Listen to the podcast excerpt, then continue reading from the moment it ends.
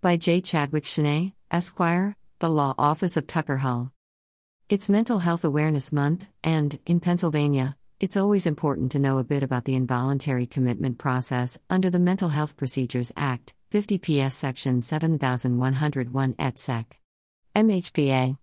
It's very important to note that, because an emergency involuntary commitment can temporarily or even permanently deprive a person of important rights, courts interpret the MHPA narrowly so that every single requirement of the MHPA must be followed in order for an emergency involuntary commitment to stand. Article 3 of the MHPA allows an individual to seek an involuntary emergency examination and treatment for a person that is severely mentally disabled and in need of immediate treatment. 50 PS Section 7301A.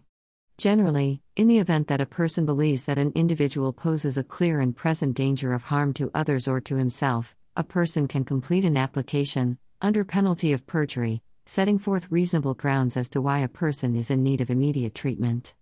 50 PS Section 7302.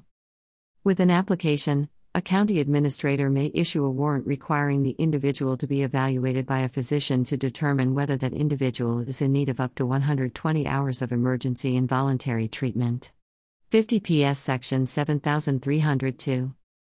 It is also possible for an emergency examination to be conducted without a warrant, but if the statute requires a person to make a written statement, again, under penalty of perjury, once person involuntarily committed arrives at a facility for treatment.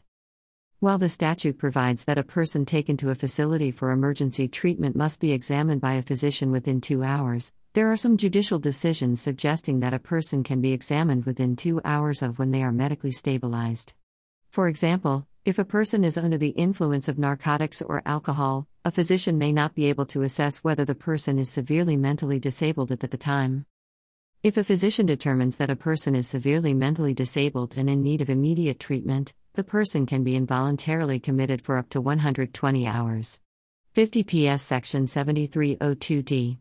If additional treatment is required, a person can be subject to an extended involuntary treatment under Sections 303 and 304 of the MHPA.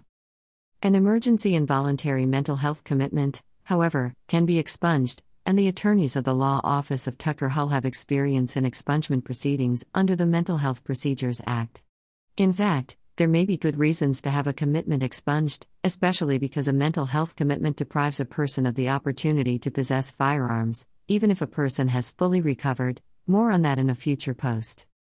If you or a loved one has been involuntarily committed, reach out to the attorneys at the Law Office of Tucker Hull to discuss whether the involuntarily mental health commitment can be expunged.